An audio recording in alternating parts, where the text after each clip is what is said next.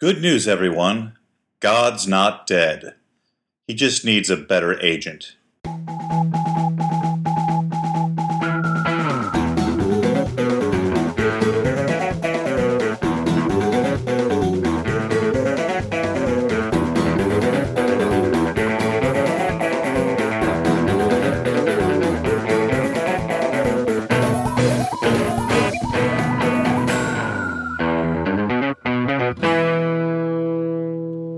Hey everyone, and welcome to the Flophouse. I'm Dan McCoy. Hey guys, I'm Stuart Wellington.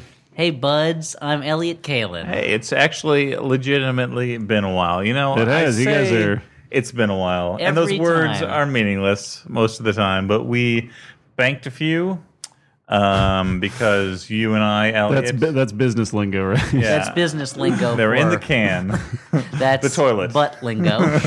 uh, but um, there was uh, there were vacations. You There were had a business You trips. guys have Child. Mm-hmm. been vacationing like crazy lately. Tell me about it. It's been a lot of travel, unrelated to the movie that we watched tonight, and not worth getting into. okay. Um, but the- suffice to say, it's been a long time since the three of us were in a room together Mm-hmm. talking movie Trapped stuff. here.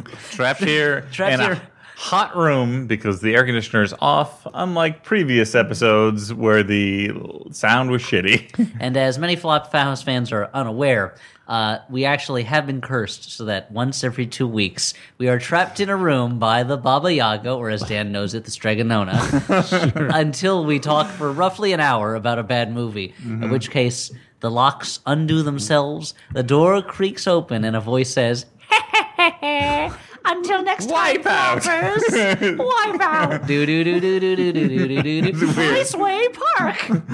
um, so here's the thing uh, Okay, that's the yeah. vaguest introduction in the history of anything. it's a great transition next Not even a month, transition. next month is uh, the holiest month of the flophouse calendar shocktober Shocktober. yep. And what better way to celebrate Shocktober than to ease into it with a little something we're calling Smallvember, where we look at movies that are slightly smaller than we Ah, normally would yeah, look at yeah, yeah. here in the flop house. Yep, Smallvember. Not not to say much like Shocktober, you know, we Jeez, watch Ellie, more do you- movies at other times during the year, and we watch smaller movies sometimes at other times during the year. But Yeah. now we're branding it. Elliot, do you remember the first time you heard about Smallvember? Yes, it was when I said we can call it Smallvember. in an email chain that started two or three days ago. yep.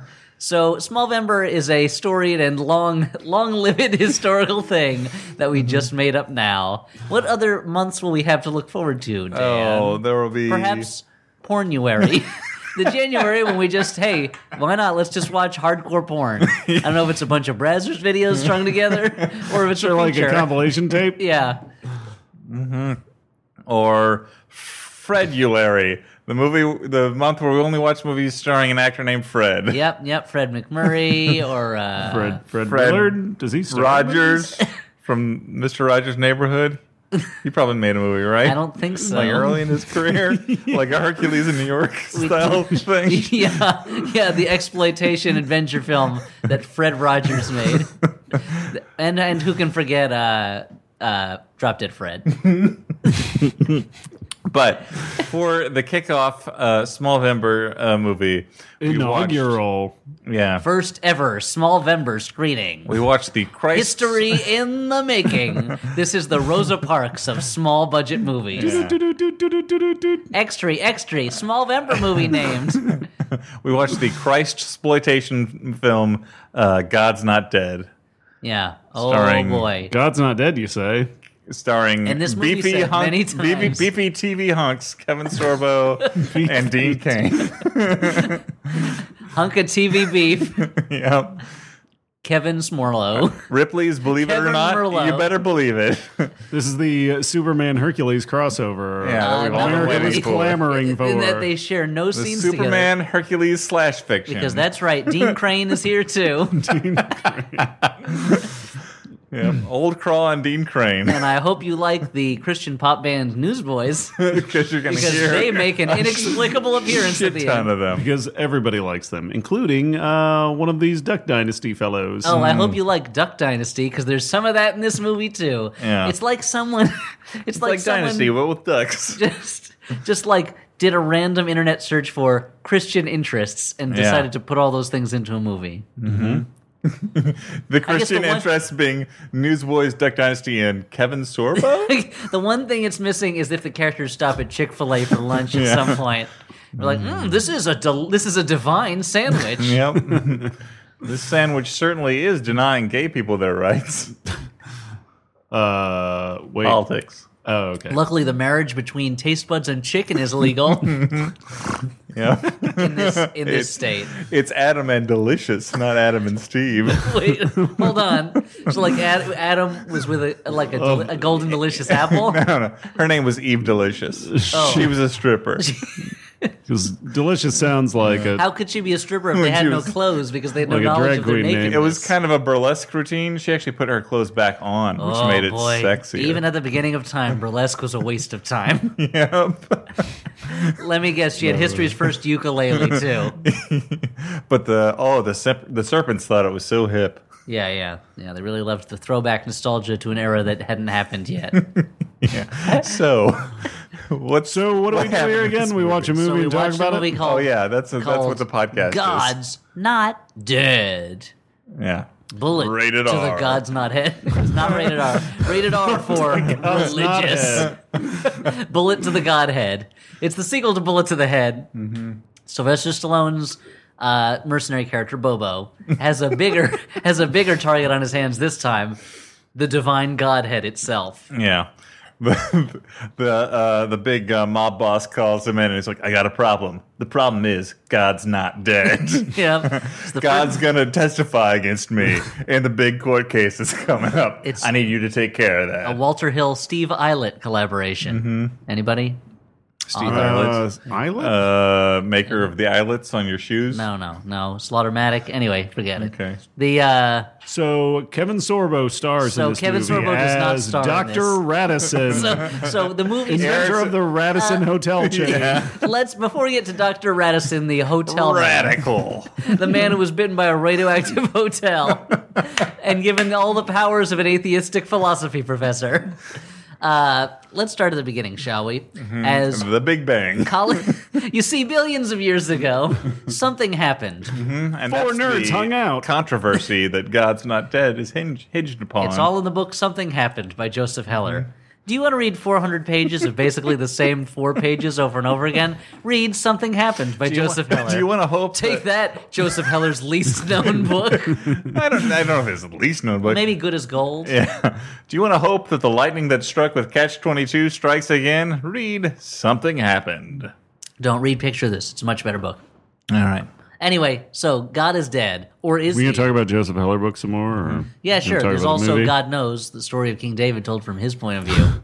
Yeah. I mean, I only read the one, so I can't really get too deep in this. okay, well, um, I'll just file it with Steve Islet in authors I've read a bunch of that you guys are not that familiar with. Yeah. And we'll continue with the movie. So, young college student Josh Wheaton, a Joss Whedon, the no, and not, Movieman? and not Uh, Noted Will Wheaton- atheist Joss Whedon. not TV's Will Wheaton, Wesley Crusher. Okay. His name's just Josh, which is a different name. Josh than Joss. Wheaton. Joe Eric Sweden. the Wheaton fortune. No, no.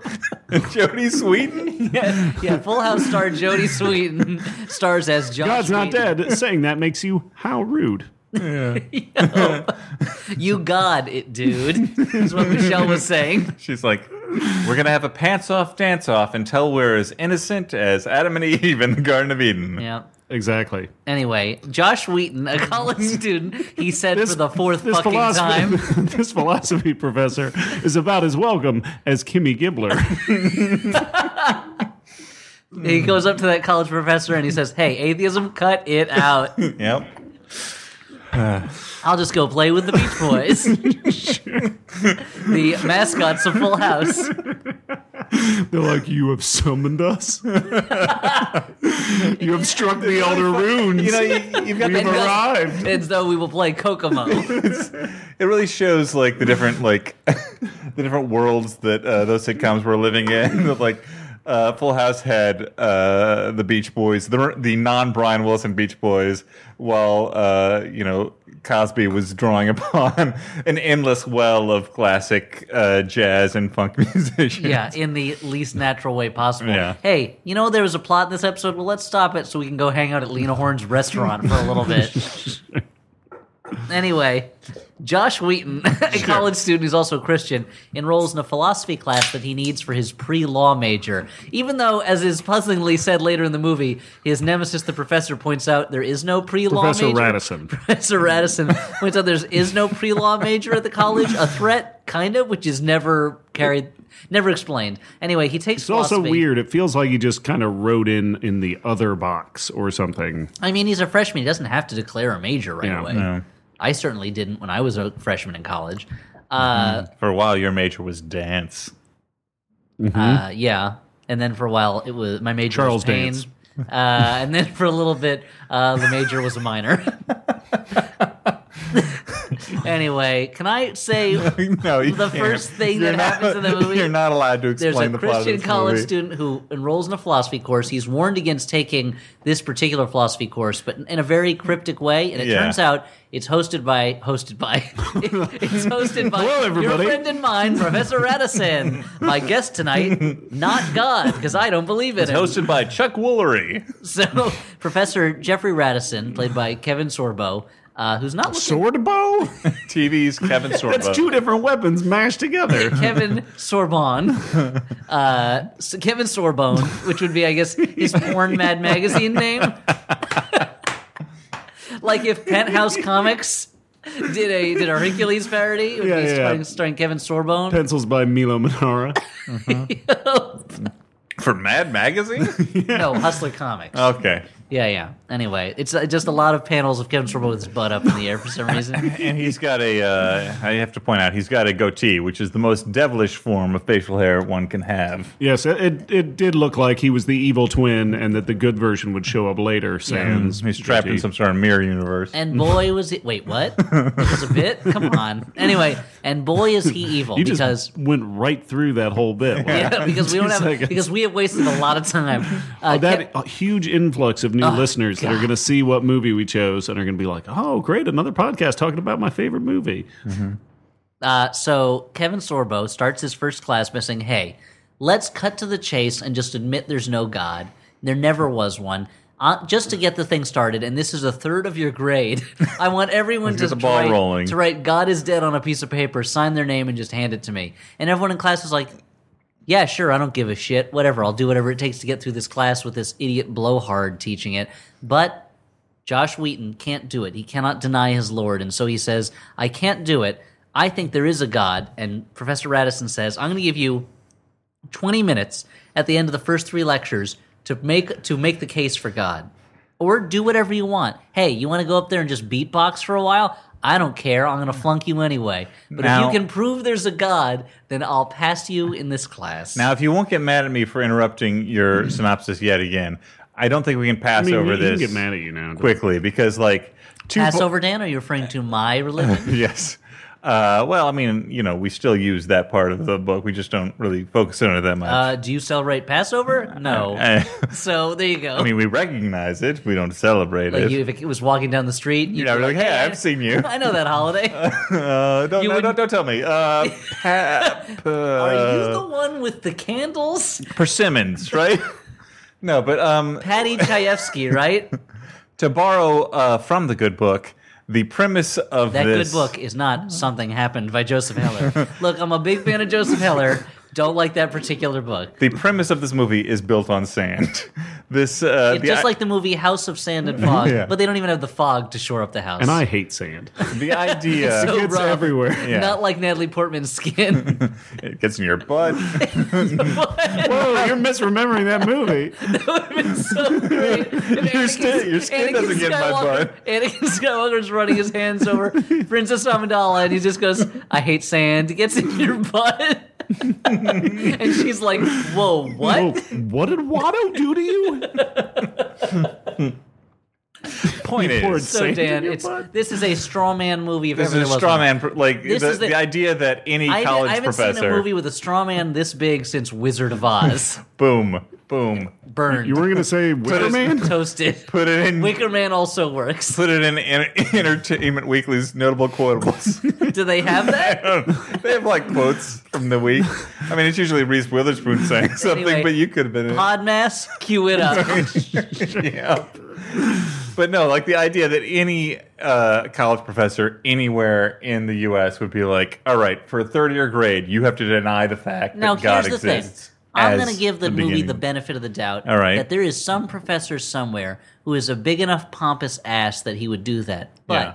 the idea that that but he would be professor fired immediately. Yeah, and the idea that that Well, unless professor he's is got a, tenure. is a that's the problem. It's like diplomatic immunity, Uh-huh. right? yeah, and, until, Dan, Diplomatic immunity. until Danny Glover says tenure just got revoked, Yep. and then shoots them in the head. yeah, But I, the idea that this is this is the threat that is shaking the foundation of young people's minds Mm-hmm. is is goofballs. well, yeah. That everybody in the class was immediately willing to just like, say, "Yeah, sure, God's dead." Sign, sign. Except for the one guy who, who left early because it was because the class was going to he be too expect- hard. Yeah, he that thought- Timberwolves fan. You got to assume that that guy was like a really devout Christian. yeah. didn't- If he'd stuck around, he would have made an even Yeah. more convincing He argument. wanted to goof off class, but he was like a genius. so he would when it have came more. To theology. So he would have more time to pray. Yeah. I want an easy class. I'll have more time to just speak to the Lord. Mm-hmm. Work on this psalm I'm writing. Yeah. So anyway, I just wanted Uh, This to altarpiece triptych. reiterate how stupid the ve- basic premise of this movie is. this is a movie that feel that is basically a Jack Chick tract Mm-hmm. in movie form. But anyway, so Josh takes the case. Josh He- Whedon takes the case. Josh has his feet up on his desk in his private eye office. God walks in, says, "People are trying to kill me," and he goes, "I'll take the case. Mm-hmm. Yeah. I work twenty five dollars a day plus indulgences." And then he makes out with God That I- because God's got some sweet gams. That's when a deity walked in who had stems all the way from here to heaven. they went all the way up. He had a beard To the that just clouds. wouldn't quit. Keep going. Anyway, uh, there's also and there- there's a couple different. We're introduced to a panoply of characters. much Yeah. I've, I've used this as a description before with other movies, but it is much like a Dickens novel in that there are a number of character strands that. eh, Well, in a Dickens novel, they would come together beautifully, or in a Seinfeld episode, let's say. But this is sub Seinfeld structure. There are a bunch of strands that don't really come together. And I think, Dan, you pointed out Mm-hmm. this was supposed to be like a crash, Babel type. Yeah. Mm-hmm. Lots of people, co- like lives intersecting. It's all Yeah. part of God's plan, man. Sometimes things just don't intersect and You make learn sense. how Yeah. all these people's lives touch one another. You know, It's just a real- like everyone's lives touch one another in real life. It's a real Gary Marshall's Valentine's Day. yeah. But imagine Valentine's Day was about the real Saint Valentine, a Christian But martyr. we spent instead we spend though much of the movie just watching these subplots, wondering like how are these connected, and yelling at the screen. And turns out many of them are not. So let's mark down off all the subplots, can we? There's a Chinese exchange student, Okay. or just a Chinese student at an American school who is there. He's Yeah. Chinese. That's his plot. Yeah, yeah. And eventually he becomes a Christian. And he's he's he, he, he wears he's our childlike. sweaters. Yeah. There's Kevin Sorbo's girlfriend, who is also a Christian, and he belittles her. Yeah. She Yeah. has a senile mother, and I mean, she's younger than him. That's the only way you can keep her around. Yeah. And the senile, yeah, he negs her a lot. Yeah. he, he's always negging her faith. I think that's I think that's in the game. Go up to a woman and neg her faith a lot. You want to alternate compliments and blasphemy. Yeah. That's how you get a woman. You're like, oh, Taoism? Yeah, okay, I'm an uncarved block, whatever. Great. Hey, you're real beautiful, uh, but maybe we reincarnate as someone who's not so fat. Anyway, want to sleep with me? That's Yeah. how it goes.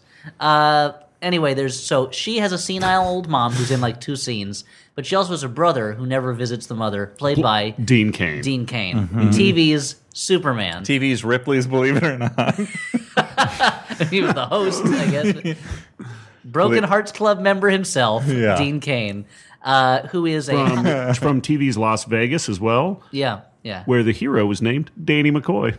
It all comes full circle, I I, know, guess. yeah. That was God. That's proof of God. It's a miracle. Anyway, Dean Kane is a high-powered executive of some kind. I think he's Yeah. a lawyer. He just got made partner. at Oh, one oh, that's point. right, partner. Uh, So and he's then an asshole. Mm-hmm. and he's a jerk to his girlfriend, who is a reporter for an online Like a website blog of or some something? kind. Yeah. and the- and she is ready. She is looking to take down the Duck Dynasty guys. Yeah, we- for one, they're being too religious, and two, they're killing ducks. Yeah, we need Yeah. to we need to take a little moment to go into this in a little a little more depth.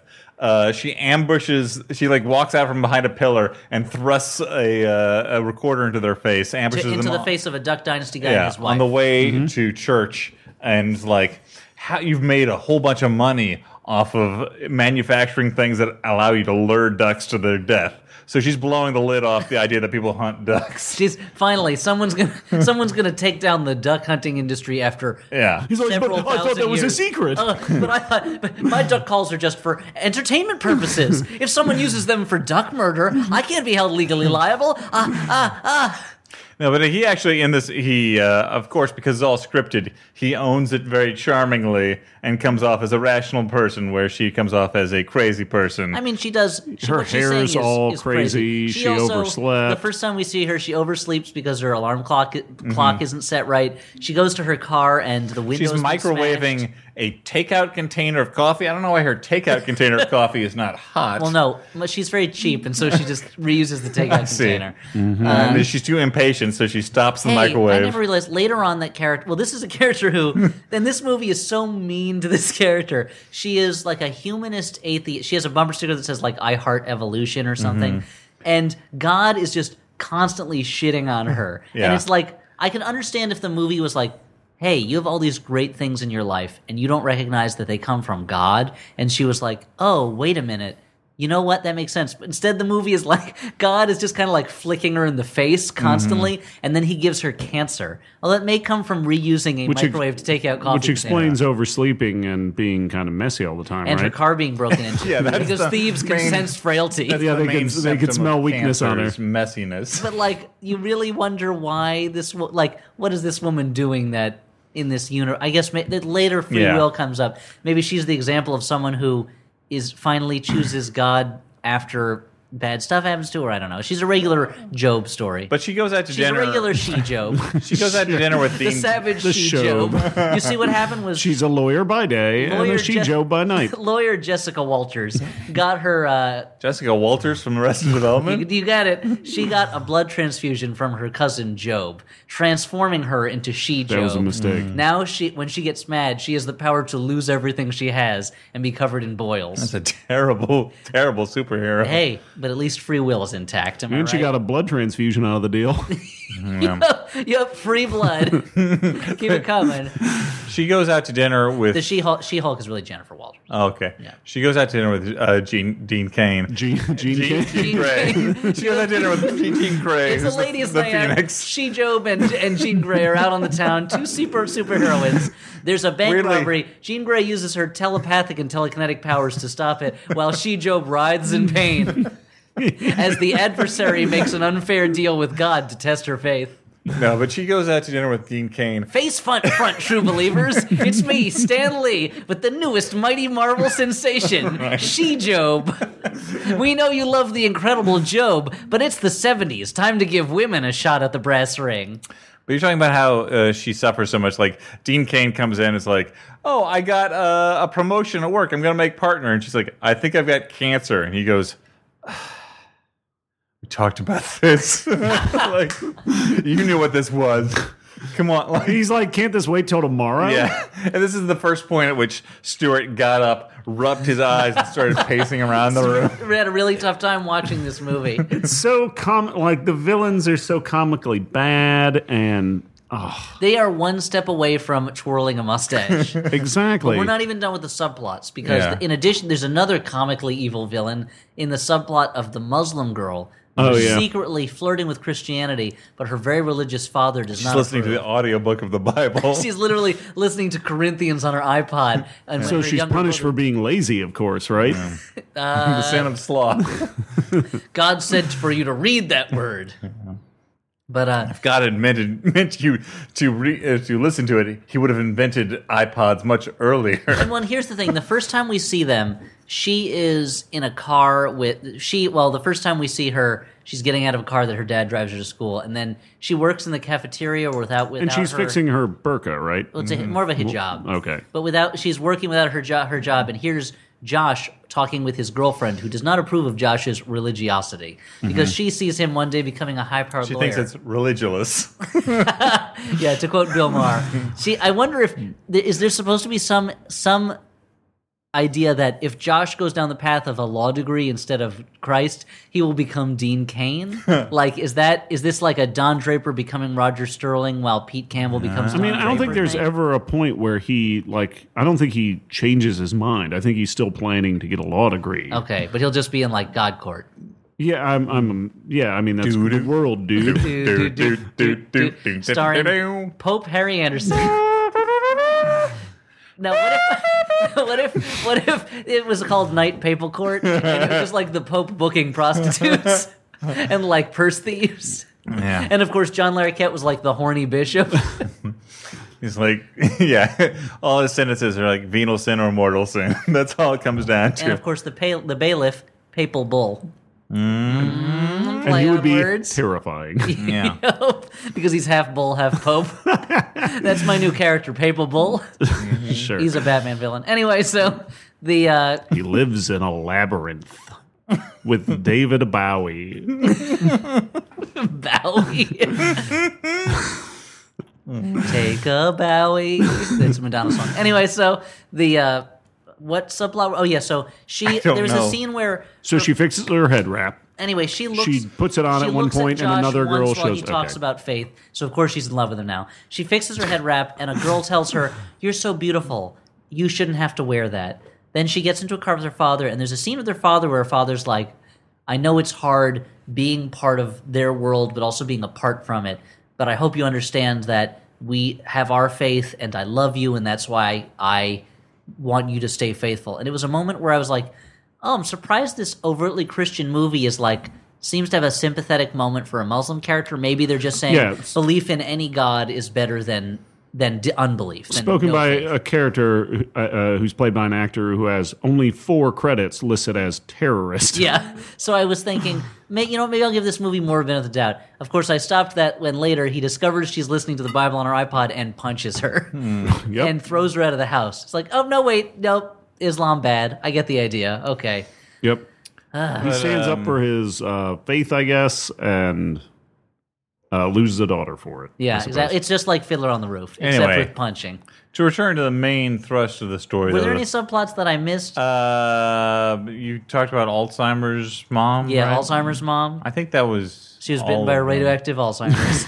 Uh, that's that's. pr- I think that's it. so, the- so Josh is continuing to continuing his debate with Kevin Sorbo, Yep. which seems to be mainly about them throwing quotes at each other from like Mm-hmm. Stephen Hawking and PowerPoint and presentations. PowerPoint. And there's a, these are some of these are pretty professionally animated. These PowerPoint Yeah. presentations, and I have to say, they spent. Yeah, I mean, the- I think he should be going for like a like a computer uh, design degree or yeah, something, he's much better at that. like a web designer or something. or or some kind of maybe he could go get a job at Pixar or something. You know? I mean, I don't know computers that well. That could be something that just comes with basic Windows now. I don't know. a, pos- a PowerPoint animation of evolution as the Big Bang. Yeah, with Yeah. like Charles Darwin and floating clouds behind his head. Yeah, And it says Bazinga.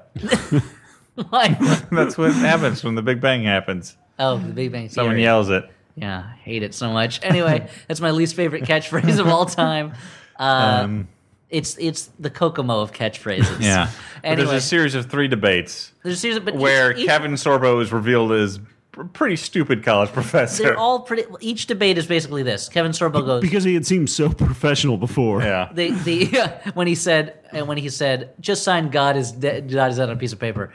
But uh, each debate basically goes like this: Josh Mm-hmm. Make your goes, check out to God is Dead, care of Kevin Sorbo for a million dollars. Nope, nope, nope. You uh, you spelled it sword bow. That's not how, That's how it's actually not spelled. my name. Oh, I see the problem here. You wrote Kevin Sorbone. I don't. That my bone is actually not sore at all. Sure.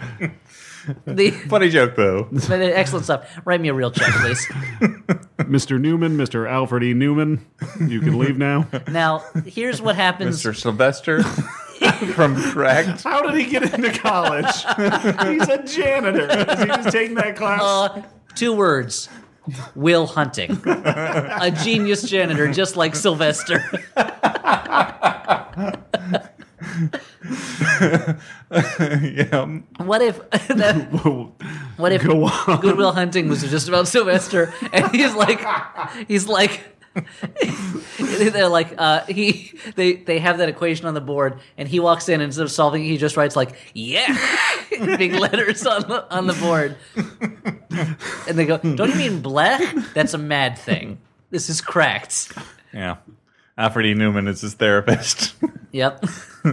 anyway, what we're talking about a movie. And he just Did he, we watch a he- movie tonight? He makes Sylvester cry because instead of saying it's not your fault, he keeps going, "What me worry?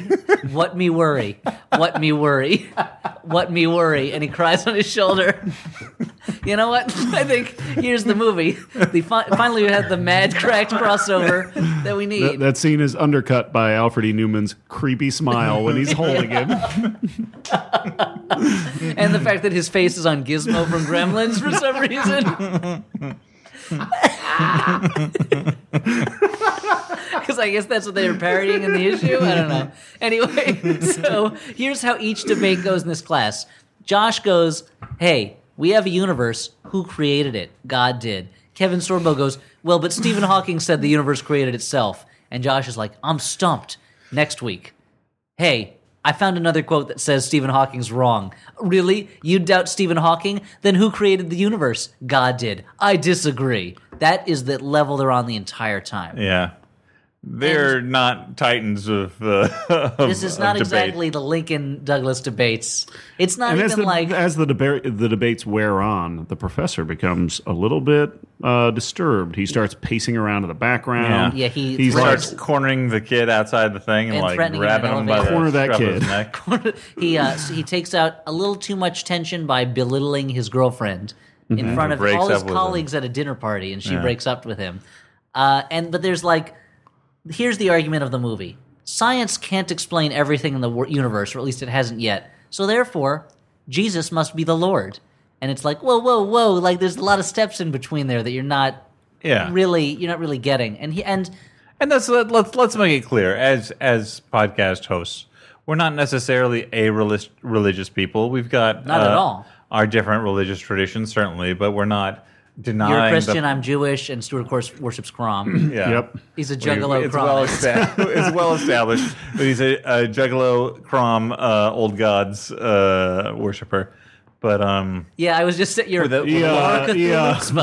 with a little bit of Howard the Duck thrown in. Sure. really? I mean, that doesn't make any sense. Well, that's how I center myself by It literally practicing said- uh, the art of quack foo. Okay, That Howard the Duck is literally lost in a world he never made. If he didn't make the world, certainly only God did. But, here's the but our thing. argument is not necessarily with uh, I have like no- I don't- with religion in particular. It's the shitty arguments that are being made. but in this also, the, film. the whole idea of he should say the argument in this movie should be It's because it's barely a movie. I think is why it we're is also unhappy. barely a movie. It's like a it's like a pamphlet that is being acted. with like Duck Dynasty guys and uh, what the Newsboys, DC Talk. Which one was in this one? Newsboys. Mm, Striper. Which the uh, here's here's the thing. His argument should be he says, "Why don't you prove God exists?" And he should say, "I can't, but I don't have to because it's about faith and the ineffable." And the whole concept is that there are certain things in the universe that you can feel but not prove uh, scientifically. They don't have a factual basis. They have something deeper inside you that's metaphysical, blah, blah, blah, blah. Like, you can make that case in a movie, and I'd say, like, you know what? I can totally understand that. and I would like to live in a, in a universe where there are things that cold, hard science can't totally explain and that leaves a spark of the divine somewhere. But if he takes on the case of I'm going to prove God exists, and his proof is just that Stephen Hawking was wrong when Stephen Hawking said a dumb thing, like I, you know, I got I gotta say nobody wins. well, this but also I round. mean, like the, the I think that part of the problem too is that uh, is that the movie sets up such a straw man. Uh, in the case of Kevin Sorbo, like Yeah. like I haven't seen a straw man like that since Return to Oz. okay, well, Is the thanks. Scarecrow in that? Maybe I'm know. thinking of TikTok, the Clockwork Man. Yeah, I, all I remember is uh, Fruza Balk getting a lot of shock therapy. Yeah, by watching the movie Shock Therapy. yeah. Uh, with what's her face from uh, Sus- Suspiria. Anyway, moving on. Uh, Vanessa Redgrave. Yep. Um, so anyway, uh, at the end of the movie, it's basically revealed that Kevin Sorbo is mad at God because Because his mother passed his away mother when passed he was a away kid. from cancer, and he tried to deal with God, and God did not rescue his mom. Yeah, he and he. This is dramatically revealed in front of the class. He goes, he goes, Hmm. yes, I hate God. I hate God. And he goes, how can you hate someone who doesn't exist? Ooh. Roasted. But I fucking hate Gambit, and he doesn't exist. Like, Yeah. my hatred of Gambit doesn't prove that Gambit is real. But also, like, I don't like Phantom X, the, another X Men character who's basically French Gambit, which is stupid because Gambit's already Cajun. But anyway, the the they, re- doesn't mean they exist. But him losing the case also was totally based on any number of like shitty courtroom dramas where someone just needles into someone into being angry and then they Yeah. admit something on the stand. I mean, I mean, eh, like the most clear antecedent was uh, was like a few good men. Like you can't handle the truth, but like it goes back to the I mean, beginning of courtroom. 12 dramas. Angry Men kind of has that every Yeah. episode of uh, like Yeah. Ironsides or Perry Mason. So, but that was that was Uh, the whole. and a little thing called Hamlet, Dan. Mm-hmm. I think uh, I think Columbo does it. Yeah. Yeah, Christopher Columbo, the, the the cr- the cross-eyed detective who discovered America. Yeah. just one more thing, Queen Isabella. if, I, I- if this is a route to the Indies, how come I how come these guys aren't Indian but in fact Native American? I, I re- oh no, that makes a lot of sense. That makes a lot I of mean, sense. Uh, it's obviously uh, Mr. Uh, Columbo. Um, the point is that uh, Spice is. Uh, oh, I can't. I admit Christopher it. Columbo. Uh, uh, uh, one more thing, one more thing, uh, King Ferdinand.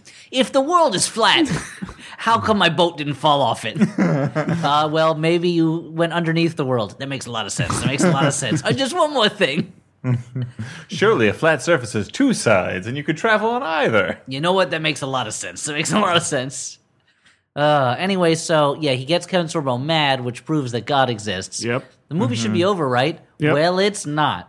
What's going to happen? oh, we still have to have a big concert. We gotta have like the intersection of all things, like you do in any fucking. Oh, Crash li- oh, there was movie. a subplot we forgot, which is the the pastor, the the reverend. the- oh my Yeah. god! How did we forget the longest thing? who ever? is hosting an African missionary, and they're going to go to Disneyland, and their car keeps breaking Yeah, you down. spend the whole movie in traffic they in spend some way the or whole another. movie, well, not even getting into traffic. They get spend the whole movie going from one car to another as the batteries won't start. Yeah. But it turns out it was all an act of God because if they had made it on their vacation, who would be there to help Kevin Sorbo find Christ when he is hit by a car in a rainstorm and on the verge of death? as he's hustling to make it to that uh, Newsboys, concert, that yeah. every other character's at. Also, Which is- when Kevin Sorbo broke down, all the students in class got up and said, "God is not dead," and like literally all of them, which means that this class is just looking. They're just going to go with whoever's on top at the moment. Do you think the Mm-hmm. tour manager for the Newsboys was like, "Holy shit, dude! I just heard this story about this uh, entire class deciding to be Christian all of a sudden. We need to book a show there tonight." Tonight, let's make this happen.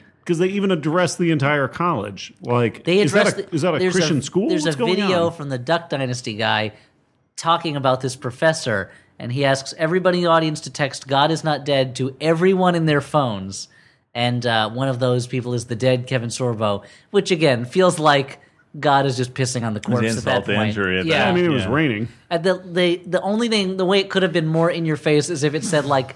God is not dead, booyah! like that was God just just wagging his fi- Yeah, wagging his suck dick it. in the face of a man he just killed with a car. Yeah, can you smell Oh. what the god is cooking?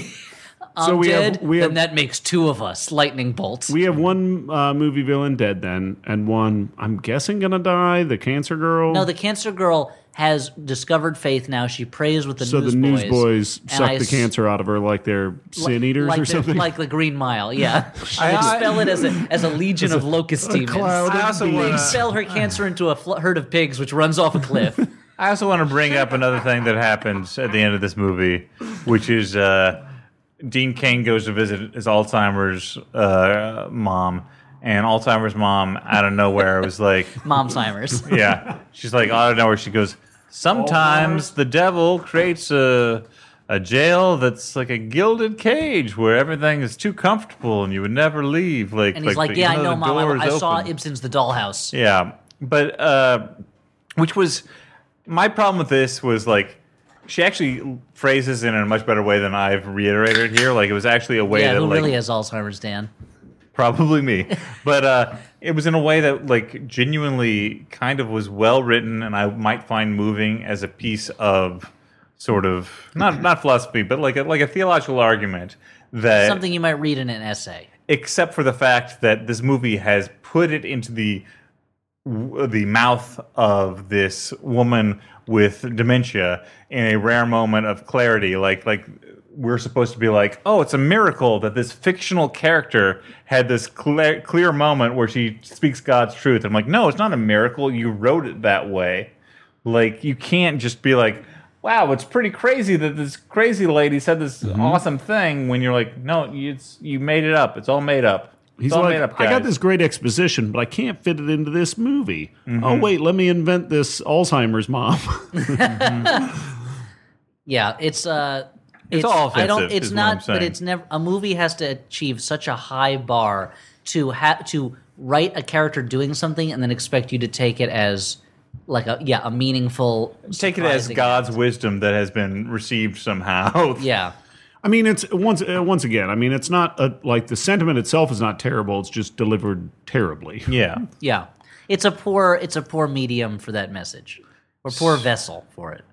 So I mean, I think we've pretty much gone through the. Um, Oh, but everyone, The story. everyone's happy at the end because God's around. Yeah, and the newsboys we- sing a lot. We hear like 10, 11, 2,500 I don't newsboy think that. songs. Was, I Yep. think you Every might time be- think- you think the movie's over, they start singing another song. It's almost like the Newsboys thought they were making a concert film, and they nobody told them, or maybe they made a Newsboys concert film, and they were like, "The Newsboys are not very good. Mm-hmm. We better pad this thing out with some crazy story about college professors and bad boyfriends."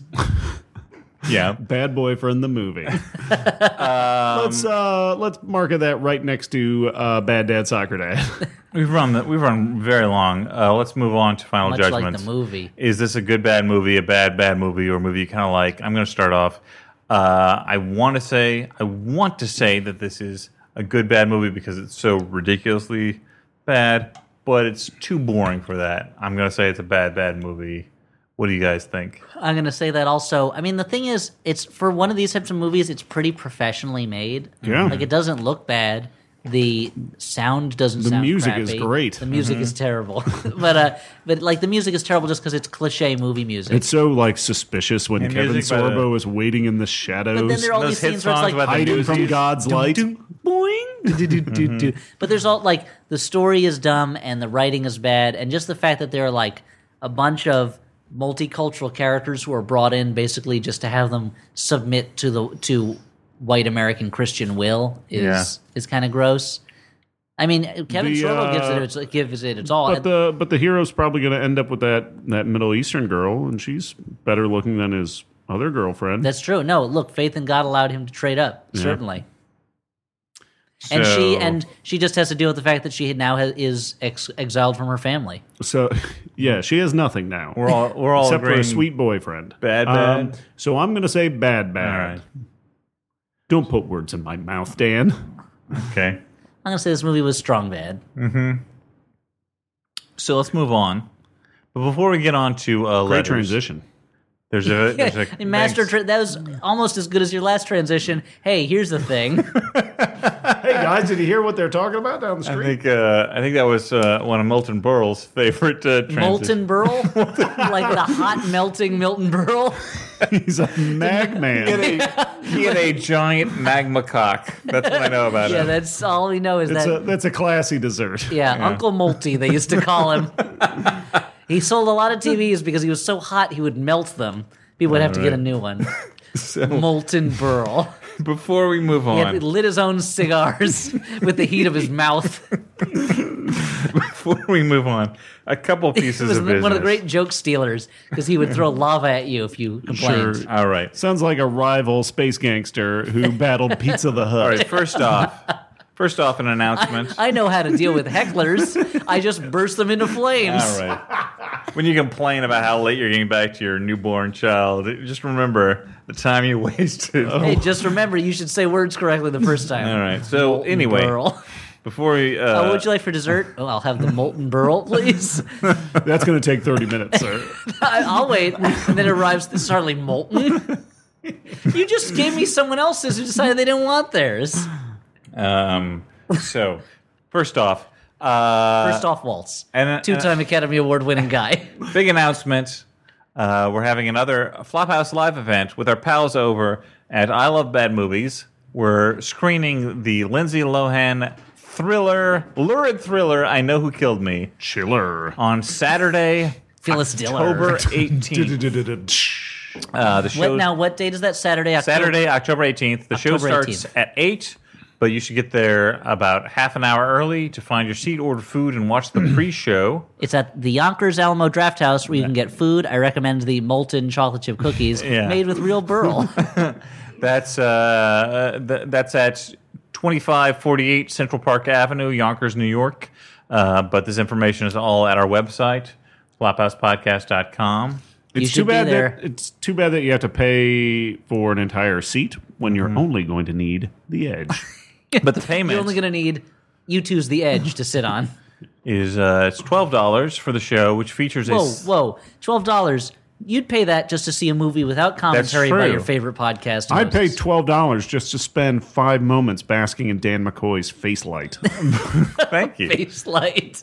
But you get in in addition to watching uh, the Lindsay Lohan new classic, new bad, bad movie classic, I know who killed me. Uh, a slideshow presentation by I Love Bad Movies and running commentary by us, the host of the Flophouse, We will not shut up the whole time. and a special guest for Flophouse fans. Stuart knows what I'm talking about. I wow, think you I made do. Oh. that you made that into a threat. Are we allowed to say who the special guest is? I don't know. No, we'll People are gonna talk think it's about it like- next time. People are going to think it's like Lindsay Lohan. Whoa, that'd be great. It's not though. So Hmm. we, look, this is the last Flophouse live performance of the year, I think, probably right. Sure. I mean, we're not going to do another one before January October 1st. eighteenth, we'll do another one probably Way in to January. take the podcast, guys. Wait a what? But uh, it's going to be great. I know who killed me. If you haven't seen it, is hilariously stupid. And it, it'll be great because that was the first episode you were ever on, I think. That's true. That's It'll true. be Flophouse It's a coming home. homecoming. That's right. Perhaps I'll share a few flop memories with the audience. That's adorable. But um, again, Adorkable. before moving on to No, it's letters, never one that. more piece of business. What's that? I'm gonna announce Pizza, pizza business. yeah another pizza business.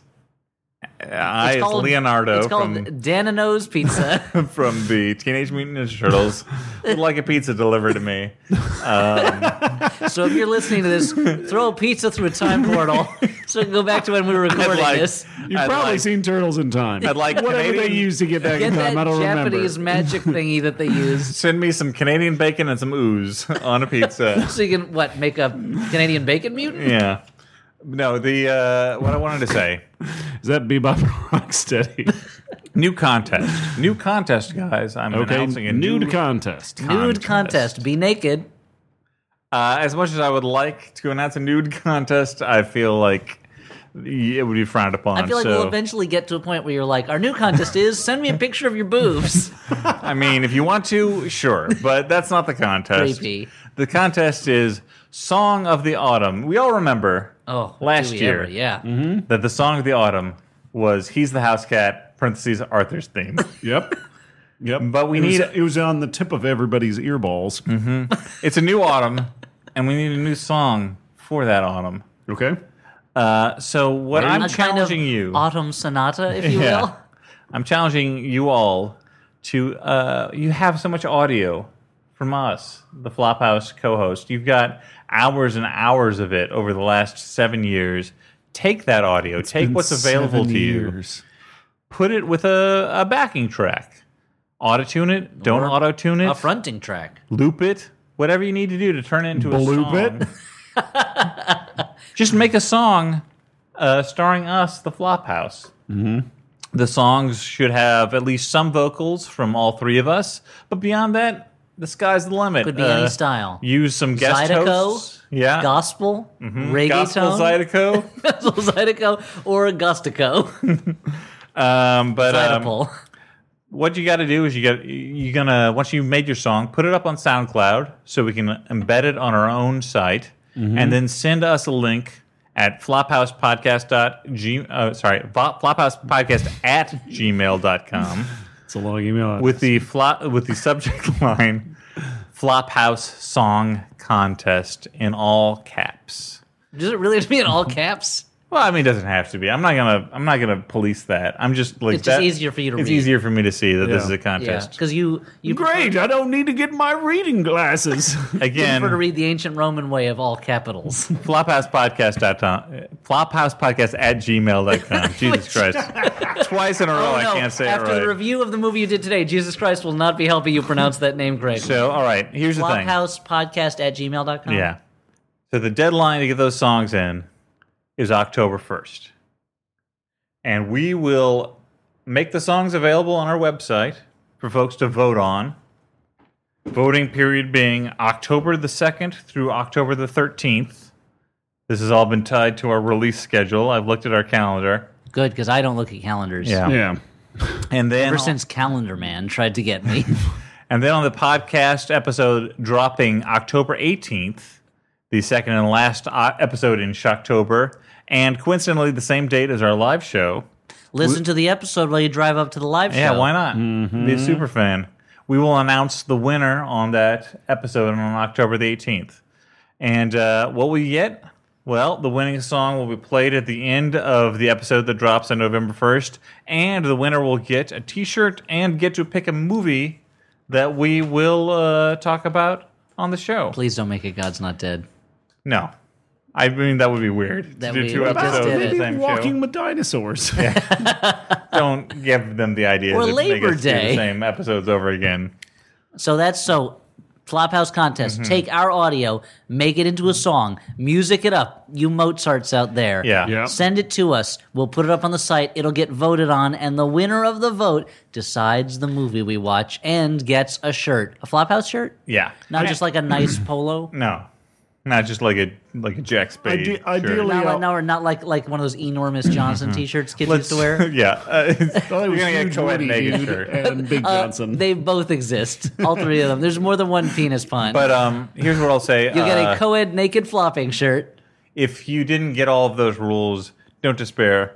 Go to our website, flophousepodcast.com. I will stick all of those rules up there. yeah. Um, them up ideally, there. ideally, I want to be some kind of like Muggs character from Cypress Hill. who but I just think repeats what you guys say in the background. and Mm-hmm. And if you can make me sound wears a hat. Mm-hmm. like I'd like a hat. if you can make me sound like one of the guys from Sparks, I think it's time, however, to move on to letters from listeners. letters. Oh, It's boy. letters time, but it's also pretty late, so this is gonna be a pretty short letter song. Pretty late. Letter song. It's late letters, letters, late letters after dark. Letters after dark. Sexy letters. After dark. That's really do, really laying on this Muggs character, huh? Elliot and Muggs reading the letters with Dan after dark. It's so late. After watch dark. out! Okay. Watch out for a werewolf, cause that's how dark and late it is. Werewolf. All right. Well, uh, so this first letter. Letter the first. First it up, first course in the letter meal. Eat up those letters, but this one first. It's an amuse-bouche of letters. Appetizer. Thanks. Small plate. Okay, well, this is from Kathy Last Name Withheld, and she writes. Ack. Thanks. She writes, "Dear Flophouse, ack, My boyfriend Irving won't marry me. Act. Like, all this sweat flying off of my head. Chocolate. I have a dog, and that's all I know about Kathy. So, no, what she really writes is You once read a letter about movie scenes that frightened you as children. It got me thinking about my own scarifying movie moments, and then I started thinking about scenes in movies I saw as a kid that made me deeply sad. Dan, I like to imagine that you too were a somewhat depressive child. So maybe you Well, can judging by your adulthood, yes. So maybe you can identify with the feeling of becoming aware of this vast reservoir of sorrow and despair that existed in the world, which you didn't quite understand, but you felt, perhaps in the form of an invisible weight on your shoulders or a faint nausea in your stomach. For me, it was the scene in the never-ending story when Atreyu's horse dies that made me feel the first twinges of awareness that the world is a terrible, unfair, miserable place. Not just the world of the story, but this world, the world where I had to be in the room and watch this happening. The never-ending story is a Oh. pretty obvious choice. The horse and just has so to is- not give up, though, dude. Yeah, well, it didn't. Didn't not get up. It, it gave up. Yeah. Never Ending Story is a pretty obvious choice, as is Old Yeller. What were some other scenes in movies that you guys saw as children that made you want to kill yourself, Stuart and Elliot? I like to imagine that you are more on the happy go lucky scale than Dan, but there had to be something. Maybe there was a scene in Castle Freak Babies that made you a little wistful, Stuart. Thanks for all the laughs. I really love you guys. Kathy, last name withheld. Thanks, Kathy. Thanks, Kathy. Thanks for listening. We love you too. Oh, boy. I'm gonna go Thanks for first. making The us sad. saddest thing I remember watching as a kid was uh, in the the animated Return of the King movie Uh-huh. when uh, Gollum dies. It's the saddest thing. Like I remember going into my bedroom and just like sitting on my bed and crying that this poor bastard had to die. oh man, Mine was also animated. Was it the scene in Dumbo where his mother has been locked up in the jail cri- wagon and he's crying and she sings Baby Mine to him and curls her trunk around him and he's got these big very like solid tears coming out of his face as a as a little boy like the saddest thing I could think of would be to ha- be locked away from my mother basically or have her locked away from me. It's really sad. It affects me even today. But it, but as an adult, it takes very little to make me cry at a movie. I think uh, have I told you? I've told you guys my story about the Iron Giant, right? Uh, no. I mean that animation is beautiful. I mean, every time I see the Iron Giant, The Iron I- Giant would always cry. It makes me cry at the end. Every time I see it, I cry. And when I was first dating my wife, my now wife, I was- she was like, we were showing each other movies that meant a lot to us, and I said, I want to show the show the Iron Giant. She's like, all right. And I'm like, just so you know, I'm going to warn you, I'm going to cry at this. And when it was over, she was like, I didn't think you were going to cry that much. Just like sheets of water falling down my face. I mean, But I was in college when Iron Giant came out, so it's Yeah. not like I wasn't a kid when that came out. Elliot, you genuinely like stole the one that I was going to say. Like that was literally the thing. I'm that- sorry that No, no, I'm He's just gonna cry about you stealing it. yeah. no, it's double sad. but that when I was a kid, that was the saddest thing I think I'd ever Yeah. seen.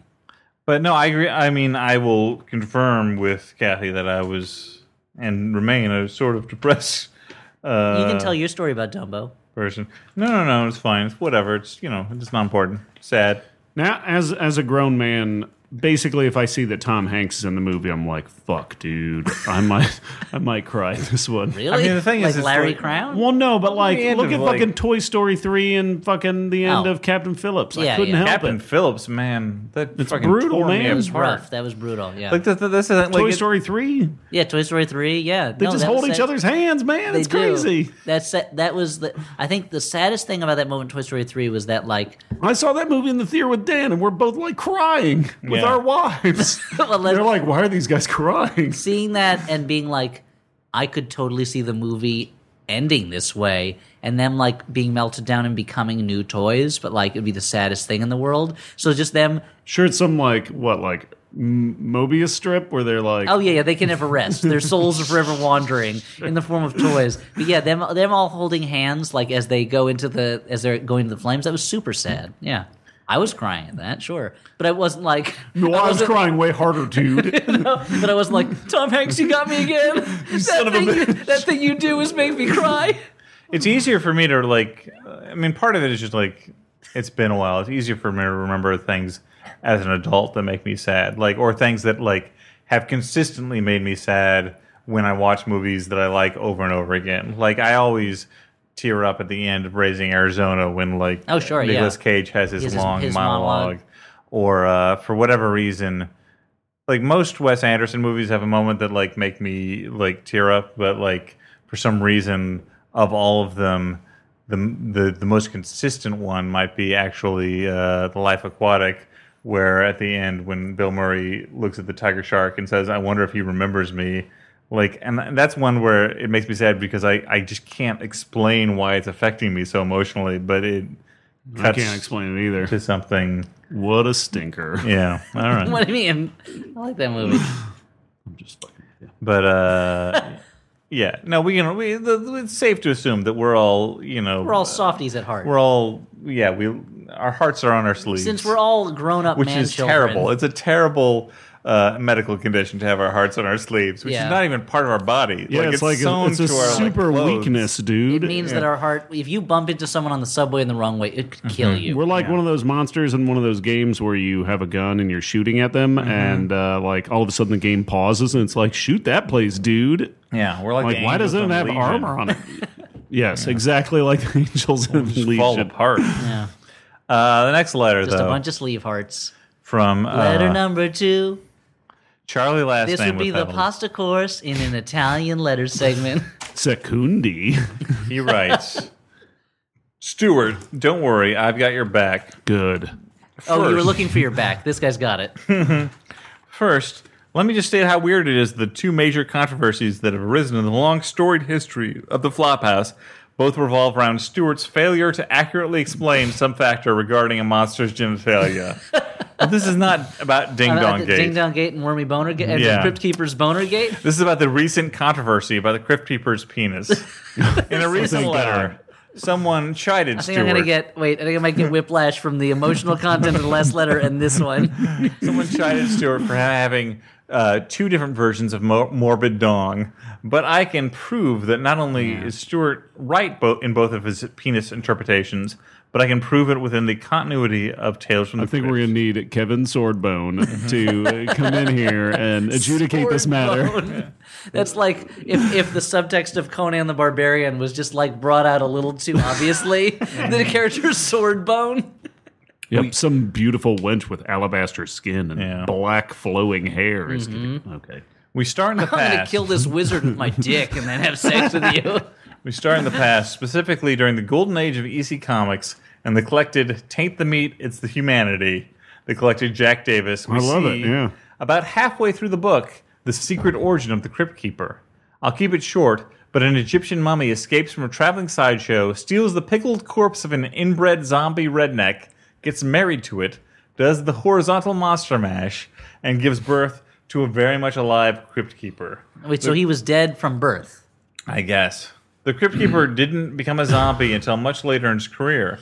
What does all this have to do with the Seaman's junk? Well, pigs are associated in myth, myth with the Egyptian god Set.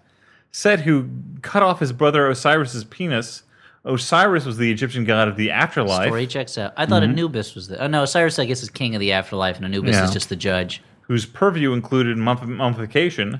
the judge in Egypt Night Court, in which Harry Anubis uh, is the you know books prostitutes into the afterlife. So he's the jackal headed god. Yeah. Osiris has what the like falcon? No, the I think he's the falcon bird. is, is is Horus or Ra, right? Oh, right. Osiris, I don't remember what his what his animal head is. Is it like a crane? No, it's like a crane. Yeah, I think so. Okay, like a Harry crane. And what is is, is Sobek the uh, the like a Fraser alligator crane. head? Yeah, Sobek is the alligator. Some and uh, what is who's the cat? Uh, ba- starts with a B, right? Bast- The house cat. Yeah. As Osiris, or And the- Bast, Bast, yeah. Bast, and of course the Bastet are the were werecats in the World of Darkness role playing game. You're welcome, guys. Anyway, he continues As Osiris is on pretty rough terms with Set, it makes perfect sense that he would curse the blasphemous offspring of one of his mummies by mutilating its genitals. Why? Because when the mummy and the redneck got married, it was in a Christian church, which spits in the face of the mummy's traditional Osirisan upbringing. uh, could have been a Coptic Christian. Boom. and his pigs reminded him of his traitorous brother. It would make sense he would use the pig's own tails as an inspiration for his cruelty. So while CK was a living being, he had a curly penis. when he died, however, his father's zombie redneck genes kicked in and turned his penis into a slim jim. One That what happens when you die? Your genes Yep. kick in.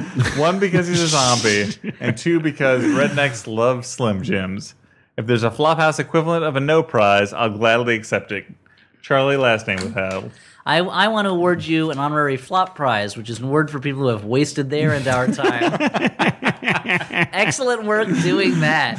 Yeah, What was his name? Charlie. yeah, Thanks, Charlie, for writing in. And reminding me of that great uh, Tales from the Crypt comic. yeah. It's pretty good. Um, so last letter of the evening is from. Uh, the Wait, last oh, one. hold Mm-hmm. on. So would, would this be the main course or the dessert? Are we not getting dessert? Is this preemie? This is, Is this uh, a preemie? Is this our pre-theater Prike's fix?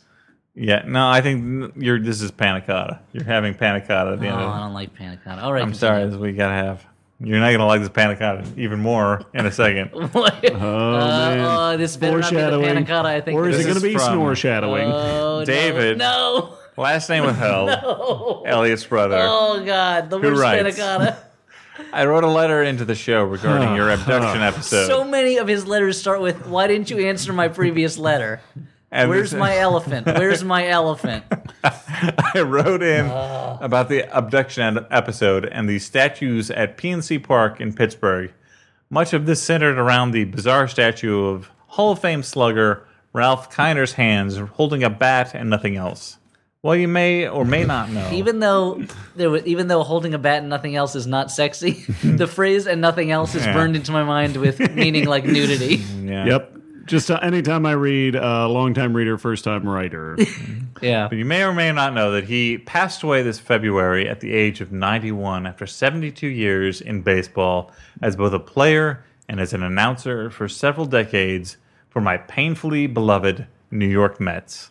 I thought you might be interested to know Nope. that Kiner a was, touching eulogy on the, this jerk podcast about nonsense. was quite the playboy in his day. And among the women he is known to have dated in the 1950s and 60s were actresses Elizabeth Taylor and Janet Lee. not to I- mention ambassador to the UN and former First Lady Eleanor Roosevelt. I can only assume he was a more stable bo- boyfriend for Lee than Captain Bennett Marco and the Manchurian Candidate. It's really getting the character and the actor mixed up David, there. last name That's withheld. but that was the whole That's the letter. whole letter. You know what? I'm willing to bet that this that this professional ball player, yes, was not a brainwashed veteran Mm-hmm. struggling with his memories of his of his comrades becoming a murderous assassin. Yeah. So yeah, But thank you all to everyone who wrote in. Except for maybe the last one. But he, kinda, uh, he won me over with the Manchurian Candidate rest, reference. Now- I was going to say Manchurian Candidate restaurant. which would be That's a not- great idea. Why don't you pass the time by having a little solitaire cake? I would imagine be like an Asian fusion restaurant, right? Asian Yeah. fusion It would be like fused a, with like a Russian traditional American food. That would be like a Russian Asian styled, yeah, American traditional food. You know, farm to table, of course. Yeah, it Just looks the like a freshest Bob Evans, and season. you go in, and it's all Russian and Chinese food. That every table has a pot of hydrangeas on it, uh, but the last and segment. the waitress. Uh, the, the waitress always kisses you at the end of the meal, which is weird because she's your mom. Just like in the movie. Oh, what a great movie. Dan, why don't we watch that? I That's guess a genuinely great movie. outside of our purview. Sorry.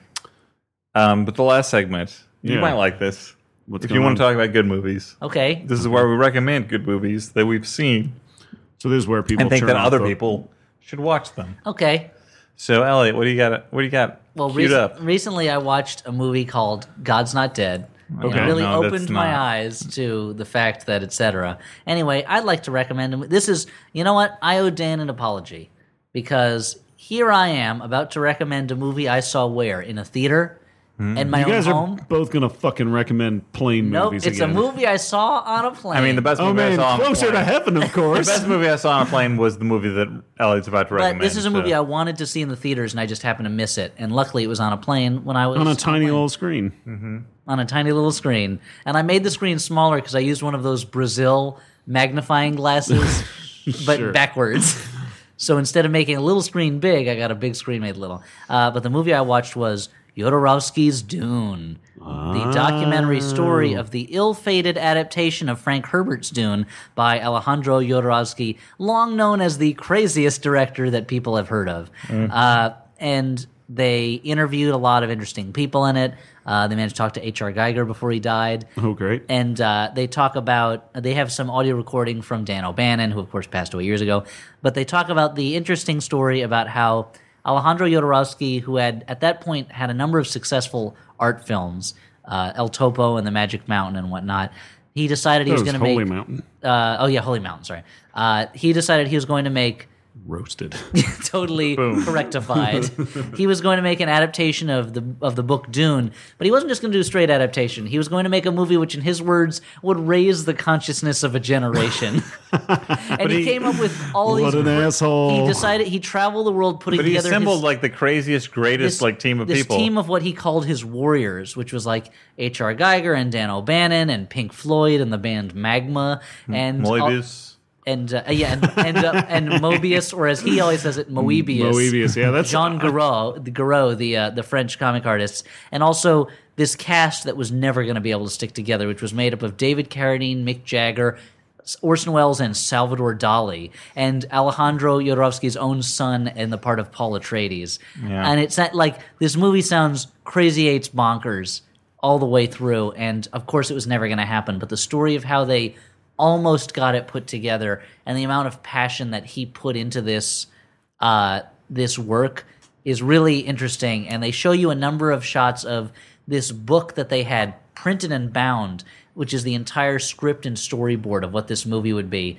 And the movie makes it sound like there's only a couple copies in existence. They ship, they sent copies of all the of this book to all the studios in Hollywood, and there are almost none left. And like, I haven't wanted to see a book this badly since I first learned about the Codex Serafinianus. And since I now own the Codex Serafinianus, a copy of it, I'm going to have to try to maybe own a copy of this Dune book if it's even possible, which it probably isn't.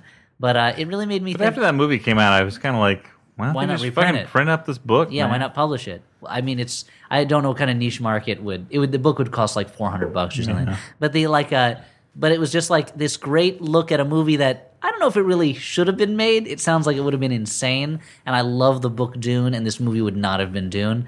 But there's also a great moment where to just to spoil one thing, where the movie is falling Was, it, apart. was Mick Jagger going to play one of the shy halud? he was going the to God play. worms. Uh, oh, why can't I remember his name? He was going to play Fade Rutha. Rotha. Oh, okay, which is pretty good. I don't know, it's Yeah, pretty yeah. good casting. And Salvador Dali was going to be the emperor of the universe and everything. Sure. But uh, he, there's a moment where the movie is falling apart, and David Lynch's version has come out, and Al- Alejandro Jodorowsky is so distraught because to him, David Lynch, as to all of us, is a great artist, and he's like.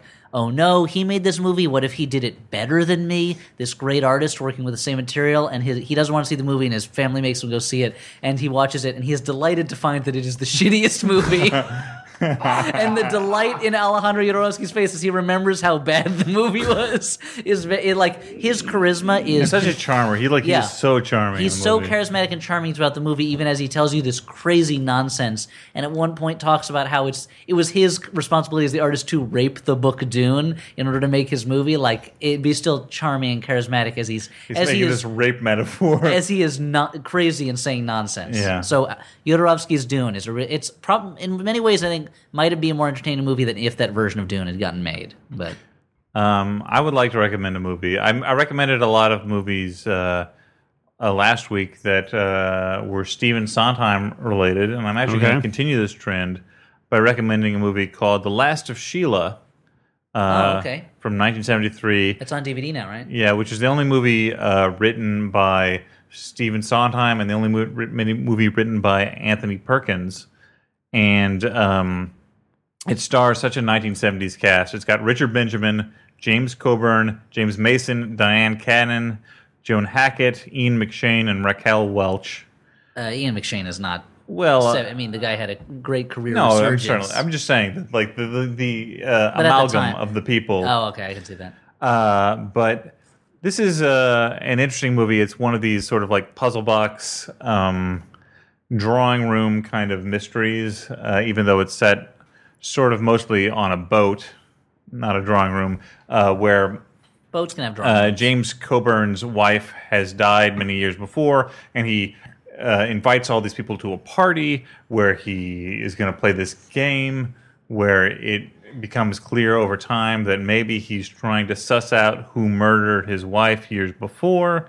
Um, and it's just one of these uh, sort of like very pleasurable like puzzle box films and it's kind of interesting i feel like there was this time in the 70s and early 80s where this kind of came back into fashion. They're making movies of this like much older type of like that you had um, Sleuth, you had uh, Death Trap, which also starred Diane Cannon, who's in this movie. You had uh, like the Murder on the Orient Express film with Albert Finney. You had things making fun of that, like uh, Murder by Death.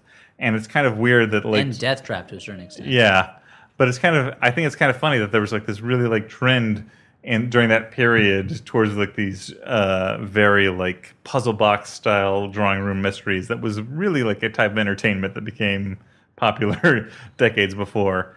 Um, but it's a in addition to being that kind of film, it's also kind of a fun snapshot of 1970s Hollywood and a parody uh, and satire of 1970s Hollywood, and it's just uh, a- an enjoyable film. So I you didn't recommend The see Last that- of Sheila. Sheila. And you don't have to go on a plane to see that one, right? No, you do not. Awesome. You probably could not. I don't know any plane that would be showing that. It'd be- maybe Steven Maybe you can Sondheim's personal request it. plane. yeah. Uh, okay. Uh, Garcon, I would like to request The Last of Sheila. Uh, I'm going to recommend a little movie. Is it small? Uh, kind of. It's called The Borrowers. uh, I'm going to recommend uh, recommend a movie called The One I Love. Oh, Microcosmos. Um, what was that? Micro, uh, so I'm going Microcosmos. to recommend the one I love. Uh, it's a movie about a uh, a couple that is struggling. They have lost some of their spark. The couple's played by Mark Duplass and Elizabeth Moss. And uh, I on, smell mumblecore. and on a uh, yeah, it's a theme for me, another, I guess. Another trend, Yeah, you're man. very Um, yeah, mumblecore. yeah. you Drinking say. buddies last week. after uh, on a little bit of a recommendation from uh, their therapist, they they go off on a weekend alone together, and then it starts to get a little bit weird, and it's in a way it feels a little bit like a Twilight Zone kind of made long, made movie length, and uh, I guess for some folks, um, the like Call the it twist. Sling Uh, wait, what sling bling? What the fuck's that, dude? bling. Sling bling. Sling Bling? Is that the is that like the the Wayans brothers parody of Sling Blade? it's an offensively gay character who like s- sleeps in a sling. sling bling. Uh, so I don't know. Like it's it's kind of a little movie. I feel uh, it's great because the performances are really impressive. Mark Duplass is great, and Elizabeth Moss is amazing. Um, and I, if if you like little, uh, like if you like Twilight Zone style twists, I totally recommend it. All right. I feel like that was a really solid group of uh, offbeat recommendations. Yeah, Yeah, a, big, a yeah. big meaty selection of recommendations to go with their dessert. God's not dead. Yeah. So uh, I'll leave you, the listener, to speculate wildly about what might come up in small timber next time. And if you're one of those, uh, if you're one of those poor listeners who signed on because they, I don't know, love God's Not Dead and just listen to every podcast that talks about it, this just doesn't and exist. if and you've made it this far, uh, wow, cool. you have walked through the lion's I- I den. really- I'm felt glad- like oh, there's you can more un- you can unbuckle your coming in. seatbelt now. I know it's been a wild ride, a Yeah. little bit bumpy. Don't worry. We're all going to hell. It's fine. Don't worry about it. Not me. We talked about Marvel Comics, D and D, and shit. I, don't, remember understand that. why you're trying to win people over. just listen to this. or sum up Just what listen to- happened. Listen- we listen all to the heard back it. episodes. We've all been here. We've been here the whole time.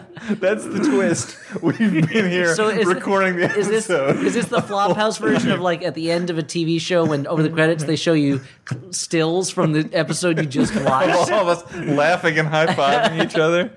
Because if so, I'm in. This is the this is the end of an SNL episode where everyone's just on stage hugging and having a great time. But G- somebody plays the saxophone and G. Yeah. E. Smith wails on a guitar. and people awkwardly decide whether or not they should hug the backup members of the the band. They can get very grabby. All right. Well, uh, for the Flophouse, I've been Dan McCoy. I've been Stuart Wellington. And I'll continue to be Elliot Kalin even when you stop listening. Good night, everyone. Nailed it. But not right now. We're talking about a movie. Are we going to do this podcast What? that we do? Probably not. It's been a while. Why would we Okay. do that? Okay. Okay, and then I guess I'll go home. no, wait, but Having wasted two hours on God's Not Dead. this was a prank on you. Uh, Oh. Roasted. We're not recording till next week.